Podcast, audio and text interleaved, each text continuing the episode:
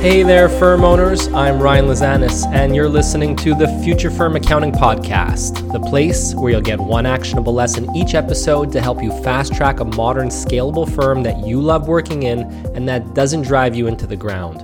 Hope you're doing well, and thanks for tuning in today.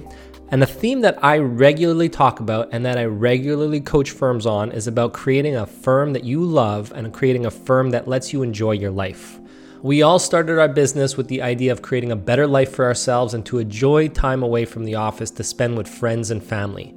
Unfortunately, when it comes to the nature of accounting firms, the industry suffers from a pervasive issue with overwork, crazy hours, and poor work life balance, something I call the professional services growth trap, which I discussed in episode 49 of this podcast. Basically, as we grow, we end up working more and we head contrary to the very reason why we started our firm in the first place, namely, more freedom in our lives. I often talk about how you can avoid this growth trap by standardizing your business model so that you can create a smooth engine that you can run systematically. But over and above that, there's also one other important thing that you can and should implement in your firm to help tame the chaos and to ensure that nobody, including you, is working crazy hours. And that something is capacity planning.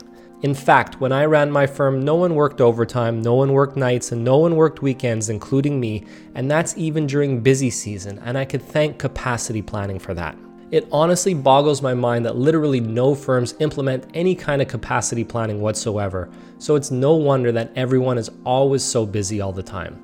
Our natural tendency is just to accept whatever work and client comes our way, ignoring the fact that we might not have the available capacity to deliver the work. And when the available capacity isn't available, this means that you and your team simply have to work more hours. Your firm's capacity is your scarcest resource, and we need to treat it as such. So, what is capacity planning? Essentially, it's when you engage in planning to ensure you have enough capacity to deliver the work that you've promised to your clients. As a simple example, Let's say it's just you and your firm who has 10 clients and you estimate that each client requires 15 hours of your time each month, which means that in any given month, you can expect to spend 150 hours on your clients. And let's say that next month, there are 20 business days where you work an 8 hour day, but two of those hours are dedicated to things other than client related work. This means that your available capacity for the next month would be 20 days times 6 hours per day equals 120 hours of capacity. Since you've committed to 150 hours of client work and since your available capacity is only 120 hours, this then means that you're 30 hours over capacity. And here, you either have to sacrifice other projects in your firm or you simply need to work more hours. Now, this is just a simple example for a one person firm. Extrapolate this exercise firm wide, and you have a capacity planning exercise in place. What I want to essentially do is assign time forecasts to all tasks in the firm, assign those tasks to individuals in the firm, and then produce reports that compare the firm's available capacity to committed work on, let's say, a rolling six month basis. I can then see over under capacity at a team member level, along with over under capacity at a firm wide level. When this is done, you can be strategic about the kind of clients you bring on and when you bring them on, along with pinpointing the exact right time to hire and the exact right person to hire. For me, this is the firm's control panel. Every operational decision in the firm boils down to capacity, which again is your firm's scarcest resource. At all times, I want to make sure that the team isn't overworked and that the team has available capacity to take on more work. If that's not the case, it's time to hire, and that hiring decision needs to be made months before the capacity crunch occurs. Unfortunately, there are not a whole lot of tools available to help with capacity planning.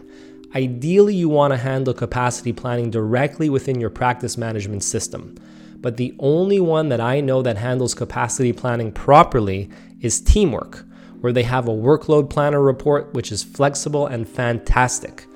Other than that, Karbon is starting to release some capacity planning functionality, but still doesn't nail it. And I know most using Karbon are exporting things into a CSV in order to manipulate the data in a way to produce more useful capacity planning reports. And some other firms I know are building more custom capacity planning reporting solutions.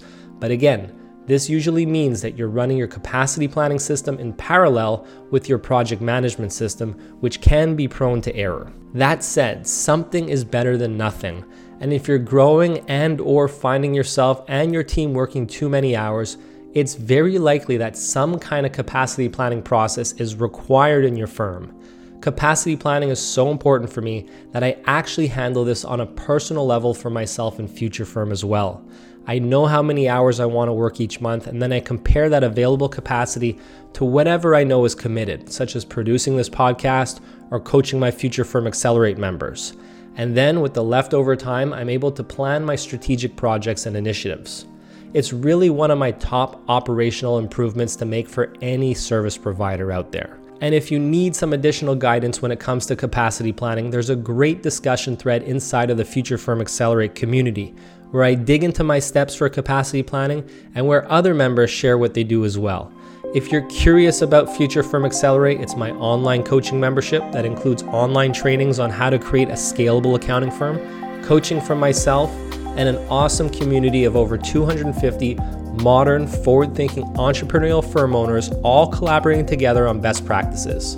You can get more details by heading over to www.futurefirmaccelerate.com. So that's it for today. Hopefully, you found today's episode helpful, and I'll see you next time. Take care.